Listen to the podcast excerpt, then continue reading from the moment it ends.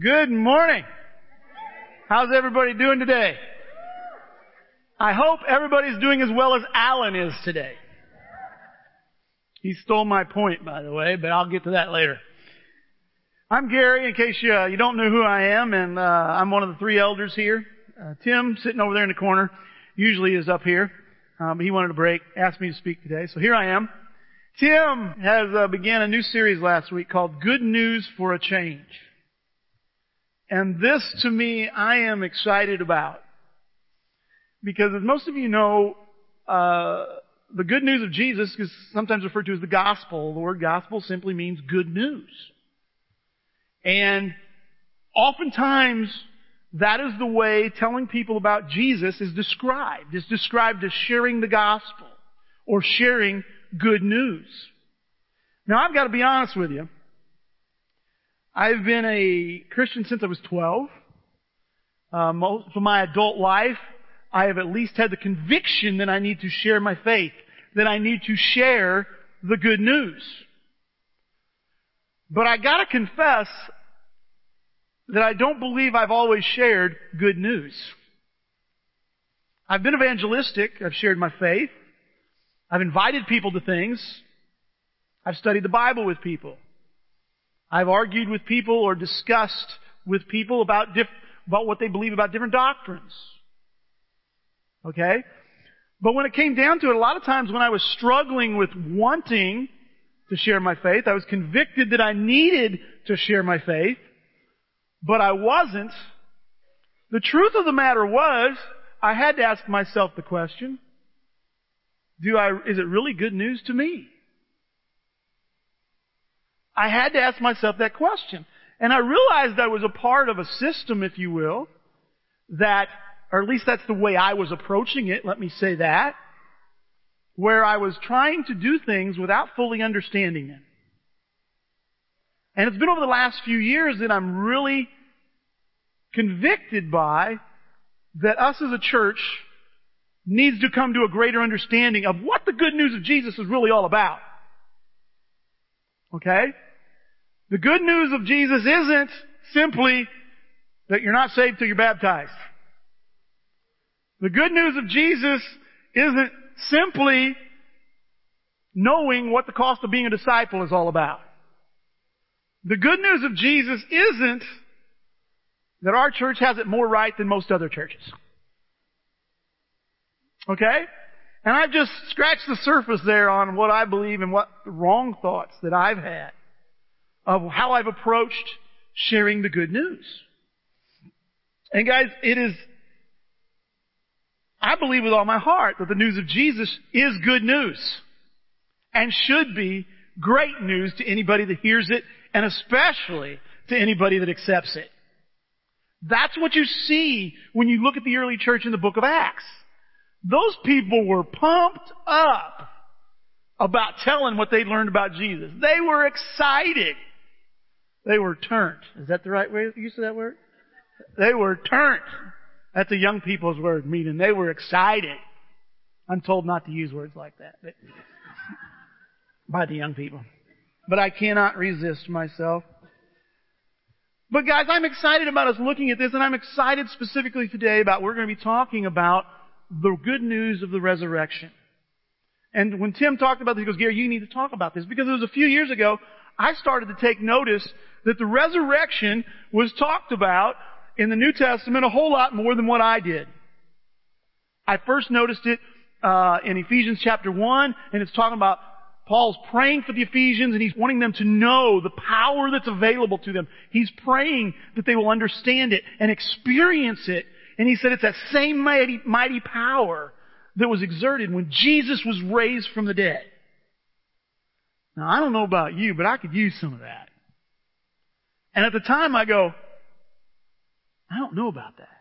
And so I started looking. I'm, I, you know, if, if, if any of you know Alan, we refer to Alan around here. He was the song leader up here as our theologian. And when he gets on something, he's like a dog on a rabbit that won't let go.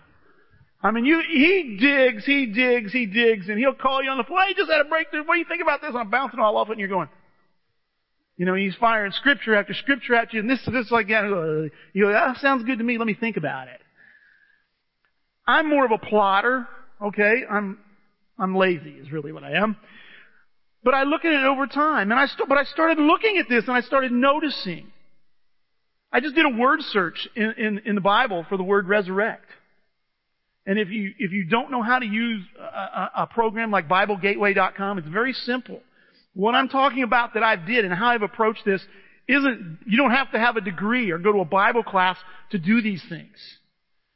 With the tools that we have available today, it is very simple. But I just started looking at the word resurrect and resurrection and raised from the dead. And I was just uh, blown away at how much it was talked about in the New Testament.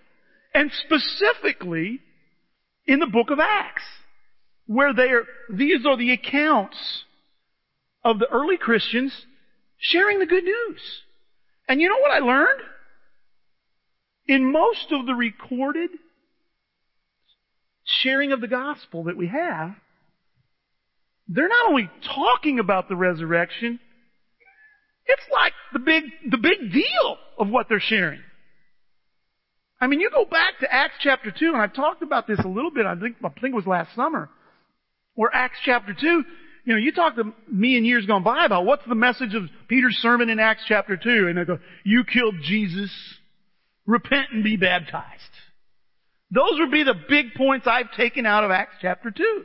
Now I look at that and I go, no, that's, those are there, but the big points I look at now is Jesus is the Messiah. And He rose from the dead. And you look at it all through it in Acts chapter 3. Peter's talking about the resurrection, Jesus resurrecting from the dead. In Acts chapter 4, they're hauled in before the Jewish officials. And it says, because they were preaching to the people, and we'll look at this verse towards the end of the lesson, in Jesus, the resurrection of the dead. It's what got them in trouble most of the time. Later on in the book of Acts, Paul is on trial where he can be killed and he says, I'm here because of my hope in the resurrection of the dead. He puts it that simply. And it's, it's that central. And guys, when I look at it, I had to admit, I don't talk about the resurrection of the dead that much. And so guys, I'm excited to look at this today. I'm excited to dig into this deeper and to see what it's all about. Now guys, when I talk about this, I want to be very, very clear, okay? Because whenever we talk about the resurrection, when you hear the term the resurrection, I'm not going to take a vote or ask for a show of hands, but I would guess that 90% or more of you, the first thing that comes to mind is Jesus raising from the dead. Okay? I said that in first service, people's heads started shaking. Yeah, that's right. That's what we talk about. That's Jesus raising from the dead, you need to understand, is part of the resurrection. Okay? The resurrection was talked about by Jesus without even referencing Him raising from the dead. Jesus' resurrection was part of the resurrection. Well, what do I mean by that? I put this in your notes. Uh, here in your notes, the resurrection. The resurrection, when they're talking about the resurrection, the resurrection is a point in time when God will raise the dead back to life. For the righteous, this will mean eternal life as originally intended for man. For the unrighteous, not so much. Okay? Now that's a very simplified view of that. And we'll, we'll look at a verse that's going to say just that in just a minute. What, what does that exactly mean? How is that all going to play out? I can't tell you all the specifics. Okay, because the Bible doesn't give us all the specifics, and that's not what our lesson is all about today. All I want us to do is to dig deeper into what is the resurrection and why it is such a vital part of the sharing the good news about Jesus. Okay? Now when guys, when you look at this and you look at the, the resurrection, a point in time when God will raise the dead back to life, for the righteous, this will mean eternal life as originally intended for God. For the unrighteous, not so much. You need to understand, this was common knowledge among the Jewish people when Jesus came onto this earth. This wasn't a fringe topic. It was something that was out there. And it was something that was debated. Specifically, the, the, the religious group of the Sadducees did not accept that there was a resurrection. While the Pharisees and, and most of the common people did. We're going to look at a couple of passages in a little bit where, where they, Sadducees confront Jesus ask him about the resurrection. There's another place when uh, Jesus, right before Jesus raises Lazarus back from the dead, his sister says, if you'd have been here, he wouldn't have died. And she's trying to say, look, uh, Jesus is trying to comfort her, saying, look, I'm going to raise him from the dead. She goes, he's going to live. And she says, I know he's going to come back at the resurrection. And Jesus proceeds to say, well, I'm going to bring him back a little early. Okay, now that was not part of the resurrection because as far as we know, Lazarus died again. Okay, he just reanimated. He brought back to life. It was not part of the resurrection from the dead. But they spoke of this very plainly. They were very aware of it. And when I started looking at this, I had to ask myself, where did this come from? Where did this commonly understood belief in the resurrection that the Jewish people in the first century had, where did it come from? Because whenever I think about the resurrection, I think about Jesus and what the New Testament has to say. Yet here were all these people. And guys, what it became for me was much like something that happened in my life a year ago, a little over a year ago. I was outside at my house uh, during the nighttime, and I have this very powerful headlamp, uh, LED headlamp that my son got me for Christmas. And I started noticing these glowing objects in the grass. And what it ended up being was wolf spiders. Now the first one, after I noticed it, I walked up to him like, wow. And then I look at another one, I go over and I go, wow. And then the, the very next thought that hits you is you look around and you go, wow. Isn't that right, Mary? I've showed a bunch of the teenagers this at my house. When you come to my house at night, I've got to get the lights out. I've got to show you this. It is so cool. Because after they, they, they see it, they don't believe it. It was, it was very funny. I had the teenagers there for a cross chat a year ago and I said, okay, I can find a wolf spider in less than 60 seconds. And it really took about five seconds. And they go, okay, you knew that one was there. I said, okay, point in a direction. And so they point in another direction. And I walk over there and I go, and they see it and they go, okay, over here. and they point in the third direction. And then I start letting them put the light on. And invariably, when one of the girls put the light on, they go, they're everywhere. Isn't that right? There, there's literally hundreds, if not thousands of these things outdoors in my yard at night. And you don't know they're there till you start looking for them. And guys, that's what I'm discovering when I look in the Bible at the resurrection. Over the last several weeks, I've been looking at where is it at? Where did these people get this from? Is this mentioned in the Old Testament? And guys, it is mentioned in multiple, multiple, multiple places. And I'm well, so let's talk about this. Let's go on. Guys, um, I want to talk about, we're going to talk about four facts about the resurrection and I'm going to call it in the first century. Four facts about the resurrection in the first century. The first one is the belief in the resurrection was ancient.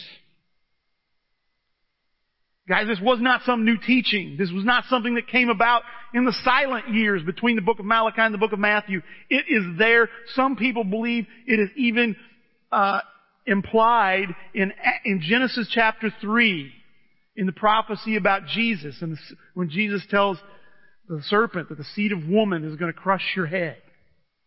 Some people believe it's even, it's even implied there. What I wanted to look at today, I'm just going to find, uh, find a few passages that I believe make it plain. You see, I, I, I, want to, I want to issue a little bit of a disclaimer here because I just want to be honest. And quite honestly, guys, I hope you go back and look at these things on your own. I don't want you to accept what I tell you about it. But my disclaimer is this, that a number of these passages that I stumbled upon, stumbled upon, that I learned about, you know, when you're reading about them and other people mentioning them, they will tell you that some of these verses are debated whether or not it's a literal, they're talking about a literal resurrection from the dead that people are having their hope in, or if it's a figurative thing. Some people say that some of them are talking about Israel being restored as a nation. And so I picked three, three examples that I thought were obvious. You want to question me on that? Be happy to talk with you later. I want you to know it. There are several others, guys. Hannah in 1 Samuel 2 talks about the resurrection. Ezekiel and Isaiah have multiple references to the resurrection. Jesus, when he's talking to the Sadducees about the resurrection, points back to Moses at the burning bush as proof of a resurrection of the dead and what was said there. And it goes on and on. David, he not only prophesied about Jesus resurrecting from the dead, he talked about him himself, as we're going to read about in a little bit. The sons of Korah, in another psalm. It is multiple, multiple places it's there. And guys, you find this, and when you look at all these passages, you can say, well, you can debate them, or you can look at the weight of the evidence. Look at this here in Acts, in Acts chapter 26. This is not in your notes.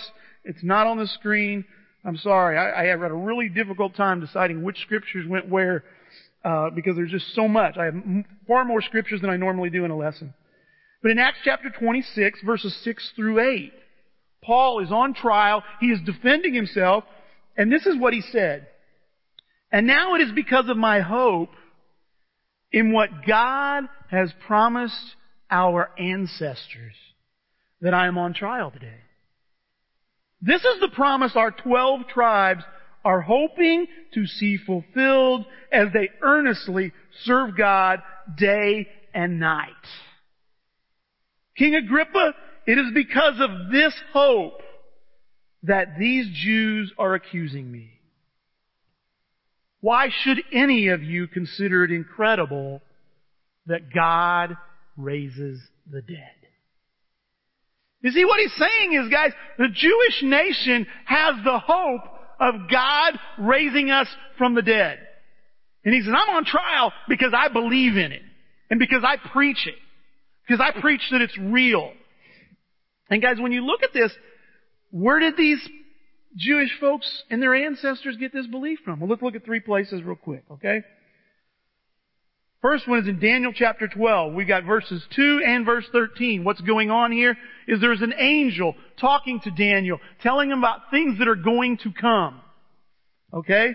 It says, beginning in verse 2, it says, multitudes who sleep in the dust of the earth will awake. Some to everlasting life, others to shame and everlasting contempt. Then in verse 13, the angel says to Daniel, he says, as for you, go your own way till the end. You will rest, and then at the end of the days, you will rise to receive your allotted inheritance. Guys, that's pretty significant. It's pretty plain. He's telling Daniel, you're going to die, and you're going to rise to receive an allotted inheritance. Guys, this next passage, you only have one verse of it in your notes from Psalms 49. I want to read the entire chapter to you, the entire first 15 verses. If you want to follow along or happen to, I'm going to be in the New Living Translation. And I want you to read all this because I want you to get the context. We didn't have room for it in our notes, and I failed to let them know about putting it on the PowerPoint. So you can either listen or follow along. Anyway, beginning in verse 1, it says, Listen to this, all you people. Pay attention, everyone in the world, including the five million Cubs fans. Oh. High and low, rich and poor, listen. For my words are wise and my thoughts are filled with insight. I listen carefully to many proverbs and solve riddles with inspiration from a harp. That puts new meaning to the music ministry, doesn't it? solves riddles with inspiration from a heart. He says, why should I fear when trouble comes? When enemies surround me? They trust in their wealth and boast of great riches. Yet they not, yet they cannot redeem themselves from death. By ransoming, by, I'm sorry, by paying a ransom to God. Redemption does not come so easily, for no one can ever pay enough to live forever and never see the grave. Those who are wise must finally die. just like the foolish and senseless, leaving all their wealth behind. The grave is their eternal home where they will stay forever. They may name their estates after themselves by their, but their fame will not last. They will die just like animals. This is the fate of fools, though they are remembered as being wise. Like sheep, they are led to the grave where death will be their shepherd. In their mourning, the godly will rule over them. Their bodies will rot in the grave far from their grand estates. But as for me, God will redeem my life. He will snatch me from the power of the grave. You see guys, and what he's saying there, how many of you look around at the world today and think it's a mess? Is that pretty fair to say? Especially in view of this election coming up. I'm not sure what this election has to say. If it has this more to say about these two can- primary candidates we have for president, okay? Or if that says more about us as a group of people. Okay, the world is jacked up. That's all there is to put, it's, it's the one way to put it. You know, uh, you look around, it's everywhere. You know, my, my, my, my youngest son Jordan, him and I often talk. We were Rams fans before, before they left. and they left, and it was heartbreaking. The taste it left in my mouth when I looked at it was, I mean, them leaving St. Louis, if you know anything about it, there was lying, there was deceit, and it was all fueled by greed. Perhaps ego as well. That's what it was. They used us. Made us believe we had a chance to keep them here, so we'd keep buying tickets, which I bought some of, by the way. Continue to support them. And then they just snatched it out. And you know, you, you look at the owner of that, and I, I mean, you just, you just, you just, I just see, I think you see, when you look at Stan Kroenke, you see a picture of greed. And I don't know if you heard what he did after he moved the Rams. He went down to Texas and bought the largest purchase of land by an individual ever. Over 500,000 acre ranch. And on this ranch was a lake, or is a lake. And around this lake are people's homes who had leased the land and put their homes on it. You know what Stan did as soon as he purchased that property? He evicted them. Sent them letters of eviction. Now, from what I'm told, this is just from the news articles, there are disabled people being forced to move. There are people on fixed income, elderly people who don't have money to relocate. He hasn't offered them anything. One man was so distraught that he committed suicide two weeks ago, and in the first opening letter of his suicide note, he said, Stan stole my home. Now I'm not going to sit here and justify that man's actions by any stretch of the imagination. I'm just saying when I look at Stan Kroenke's actions, the fruit of what he's doing, it disturbs me. And I look around and humanity like that, human beings disturb me. And yet I read this psalm and what does he say? Why should I fear when trouble comes, when enemies surround me? In Psalms 37 it says, why should I fear when evil people succeed in their evil ways? Why, why should I not? Because of the resurrection. That's why I should not. And that's what people put their hope in. One other passage here we want to look at, guys, is in Job chapter 19. How many of you are familiar with Job? I encourage you, if you're ever depressed, go back and read the book of Job. And I pray you see your circumstances as better than his. Okay? Because he went through some horrific things. And here in Job chapter 19, it, at least go back and read this chapter because it is, it is amazing, uh, that he comes to this conclusion here. In Job chapter 19, beginning in verse 25, he says, I know that my Redeemer lives and that at the end he will stand on the earth. And after my skin has been destroyed, yet in my flesh I will see God. I myself will see him with my own eyes. I and not another how my heart yearns within me. Guys, this belief in the resurrection of the dead was around from, from the beginning of time. Or almost the beginning of time. Second thing we want to look at, second fact, is that Jesus spoke of the resurrection as a reality. As I mentioned earlier, it was a debated topic, specifically between the Sadducees and the Pharisees.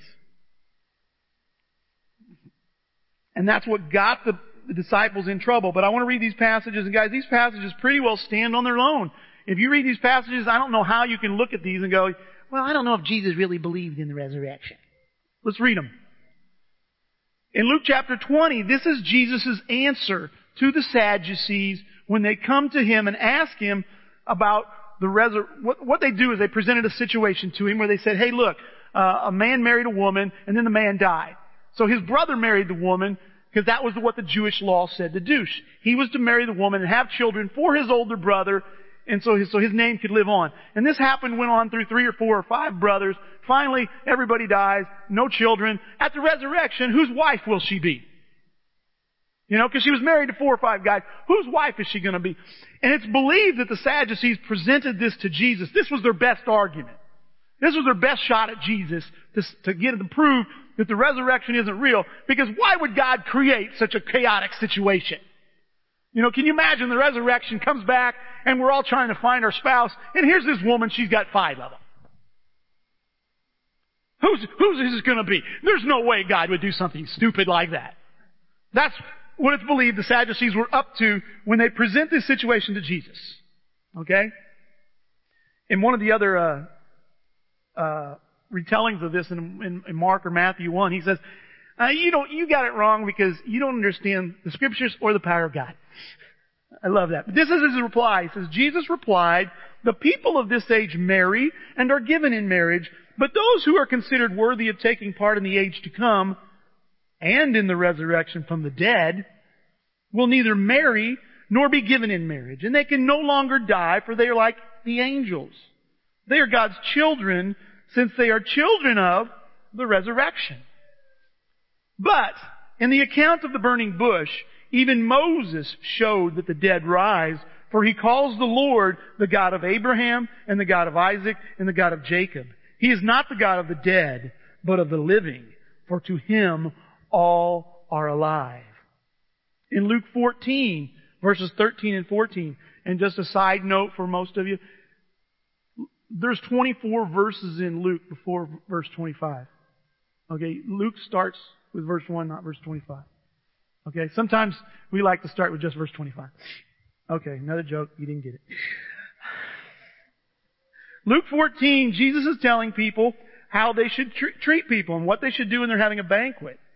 He says, but when you give a banquet, invite the poor, the crippled, the lame, the blind, and you will be blessed. Although they cannot repay you, you will be repaid at the resurrection of the righteous. John 5 verse 21.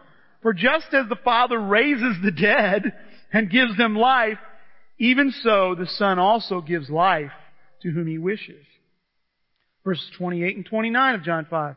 Do not marvel at this, for an hour is coming in which all who are in the tombs will hear his voice, and will come forth those who did the good deeds to a resurrection of life, those who committed the evil deeds to a resurrection of judgment. Guys, when you look at these passages, I don't see how you could come to any other conclusion in the, except the fact that Jesus simply spoke of it as a reality. There wasn't a question in Jesus' mind. He didn't even bother to debate it. He just spoke of it as a reality, and then with the Sadducees oh, by the way, look at this passage, here's the proof. It was reality. The third fact, guys, is that Jesus' resurrection proves the resurrection. You stole my point earlier. It's okay. You were deserving. You are very deserving of that. Guys, 1 Corinthians 15 is considered the best single source about the resurrection uh, in the Bible. and it's talking about it. And what we want to do, we just want to look at verses 12 through 19. It says, this is what it says. But if it is preached, see now, let me, just a minute, let me stop real quick before I start reading. A little bit of background. What's going on here is that there are some people within the Corinth church or are visiting the Corinth church who are telling people there is no such resurre- resurrection of the dead. Sure, Jesus rose from the dead, but it ain't for us. That's what's going on here. This is the, the, the belief, the teaching that he is confronting.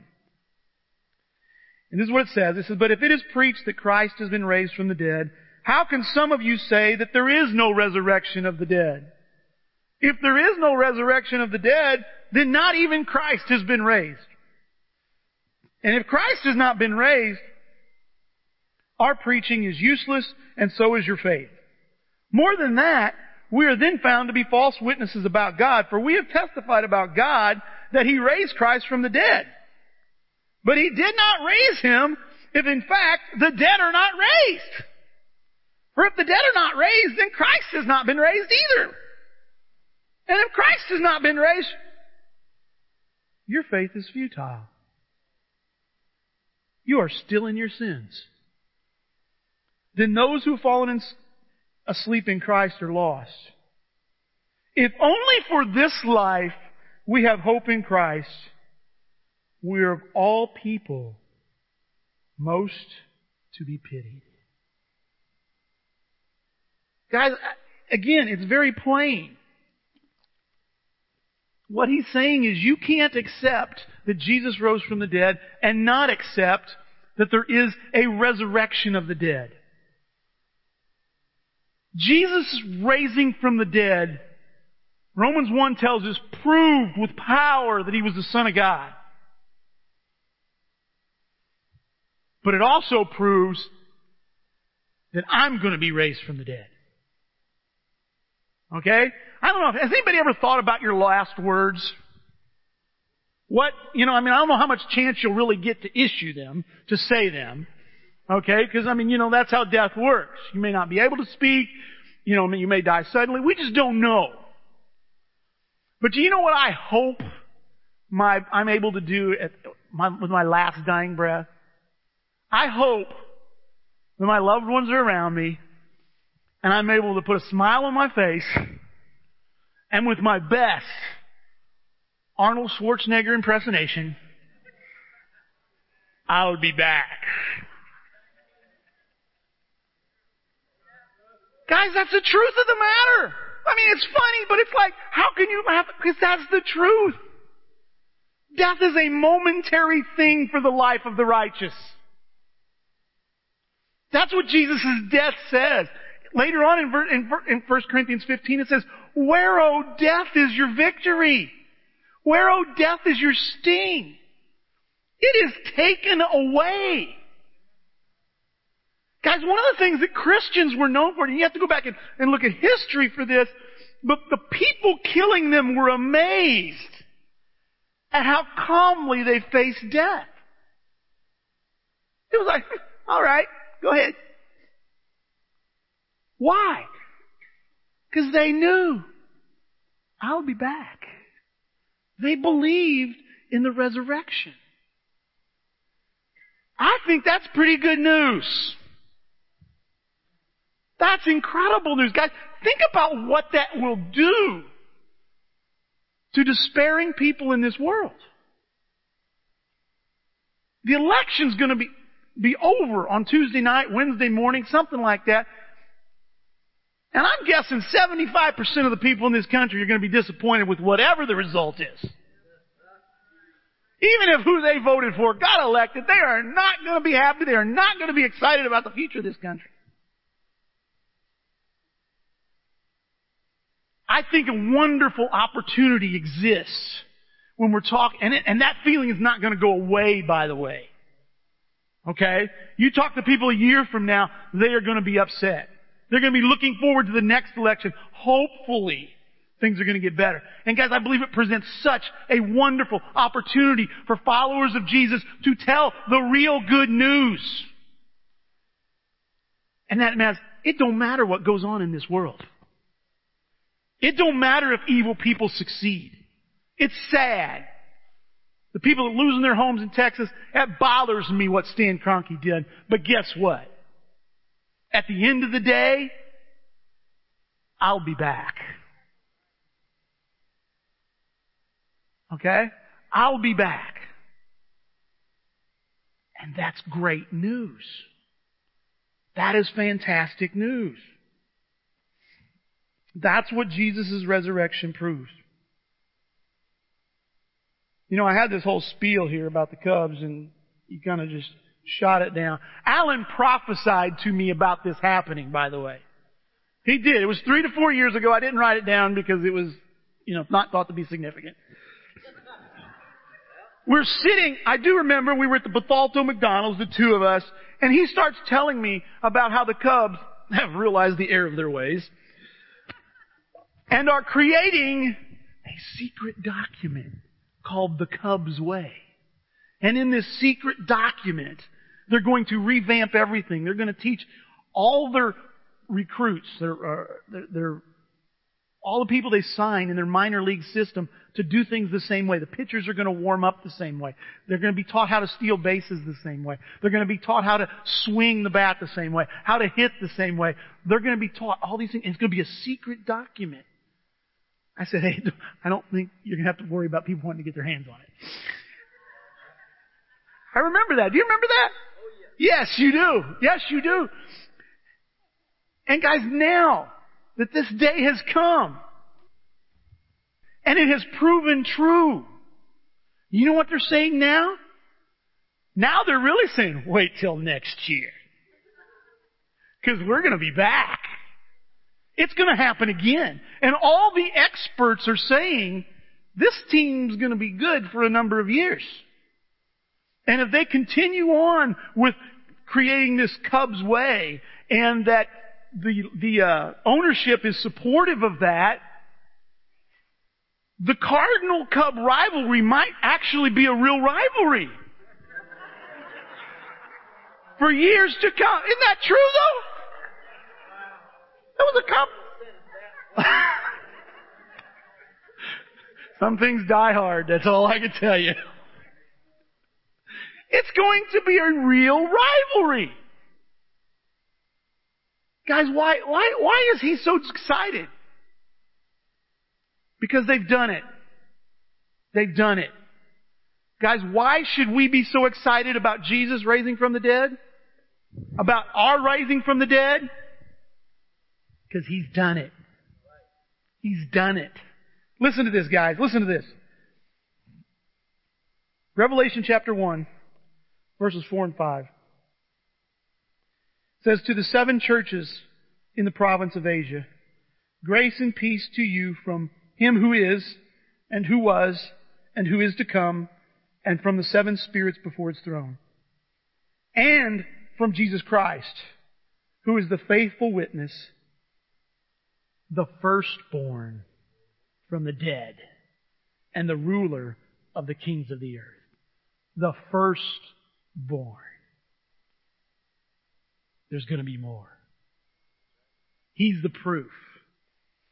Colossians 1:18 it says and he is the head of the body, the church. He is the beginning and the firstborn from among the dead, so that in everything he might have the supremacy. Guys, Jesus' resurrection ought to get you excited. And it needs to be what we're sharing when we share the gospel. It's not all the gospel, but it leads me to my fourth point, and that is, if you're not talking about the res, if I'm not talking about the resurrection, I'm not sharing the gospel. I might share about my church. I might share about commitment to a commitment to, to, to obeying Jesus and a legalistic approach to following Jesus. But if I'm not talking about the resurrection, I'm not sharing the gospel. And you see, guys, I want to end on this today because that's what we've got to do. We've got to come to a greater understanding of it and a greater belief in it so that we can share it. You can't share what you don't understand. That's pretty brilliant, isn't it? Guys, I had, I, I, I'm almost there. I know I'm short on time. Let's look at these passages. In Acts chapter 1, it says, therefore it is, they are, they are, what they're doing here is they are choosing Matthias to replace Judas since Judas killed himself. It says, therefore it is necessary to choose one of the men who have been with us the whole time the Lord Jesus was living among us, beginning from John's baptism to the time when Jesus was taken from us. For one of these must become a witness with us of his resurrection. Acts chapter 4 verse 2. They were greatly disturbed because the apostles were teaching the people, proclaiming in Jesus the resurrection of the dead. Verse 31, with great power, the apostles continued to testify to the resurrection of the Lord Jesus. And God's grace was powerfully at work in them all. Romans chapter 10, verses 9 and 10. It says, if you declare with your mouth Jesus is Lord and believe in your heart that God raised him from the dead, you will be saved. For it is with your heart that you believe and are justified, and it is with your mouth that you profess your faith and are saved. When is the last time you studied the Bible with somebody and you talked to them about they wanted to get baptized and you talked to them about what they were doing and what they were going to say when they were there. And usually when I'm talking with somebody, we say, guys, at some point you need to confess that you're making Jesus Lord. I have never questioned anybody about, do you believe that Jesus rose from the dead?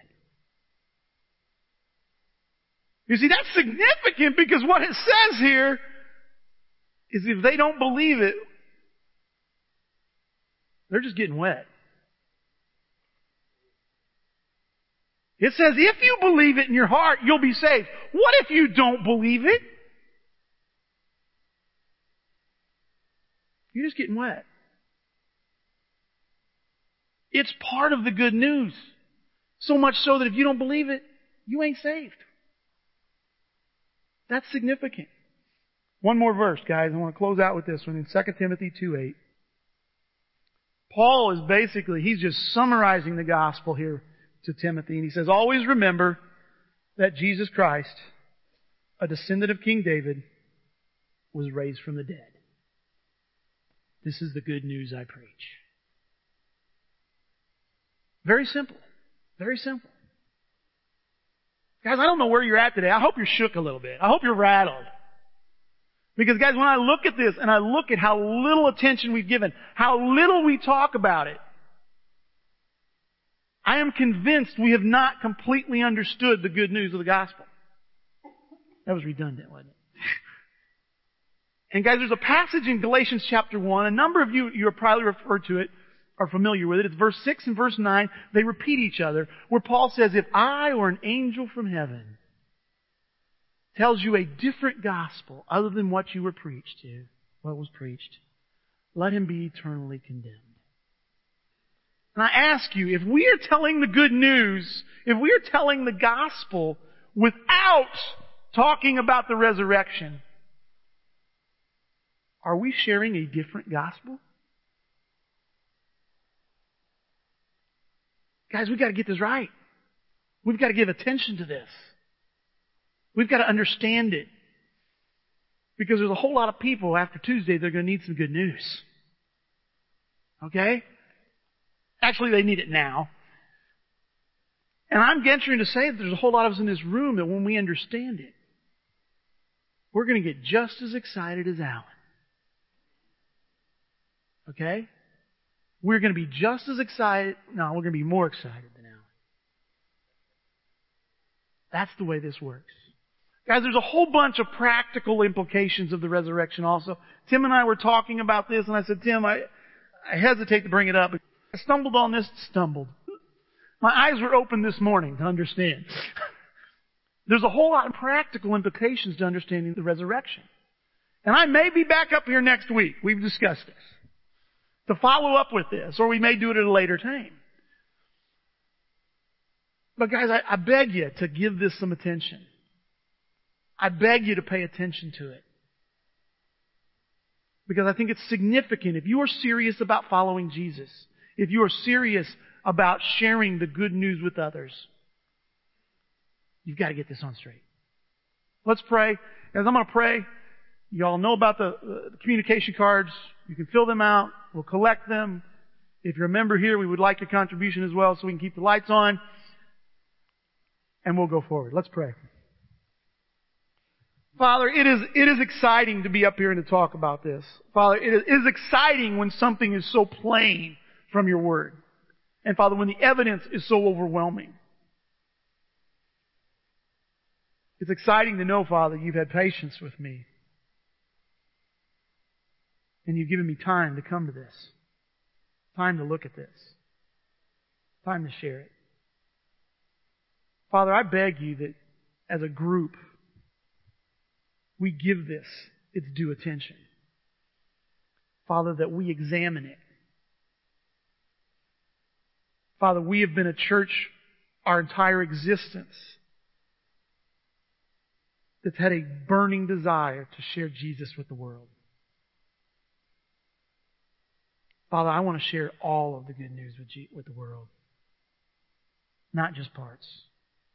And Father, that requires that we learn this and we believe this. Father, guide us in that process. And in Jesus' name that I pray. Amen.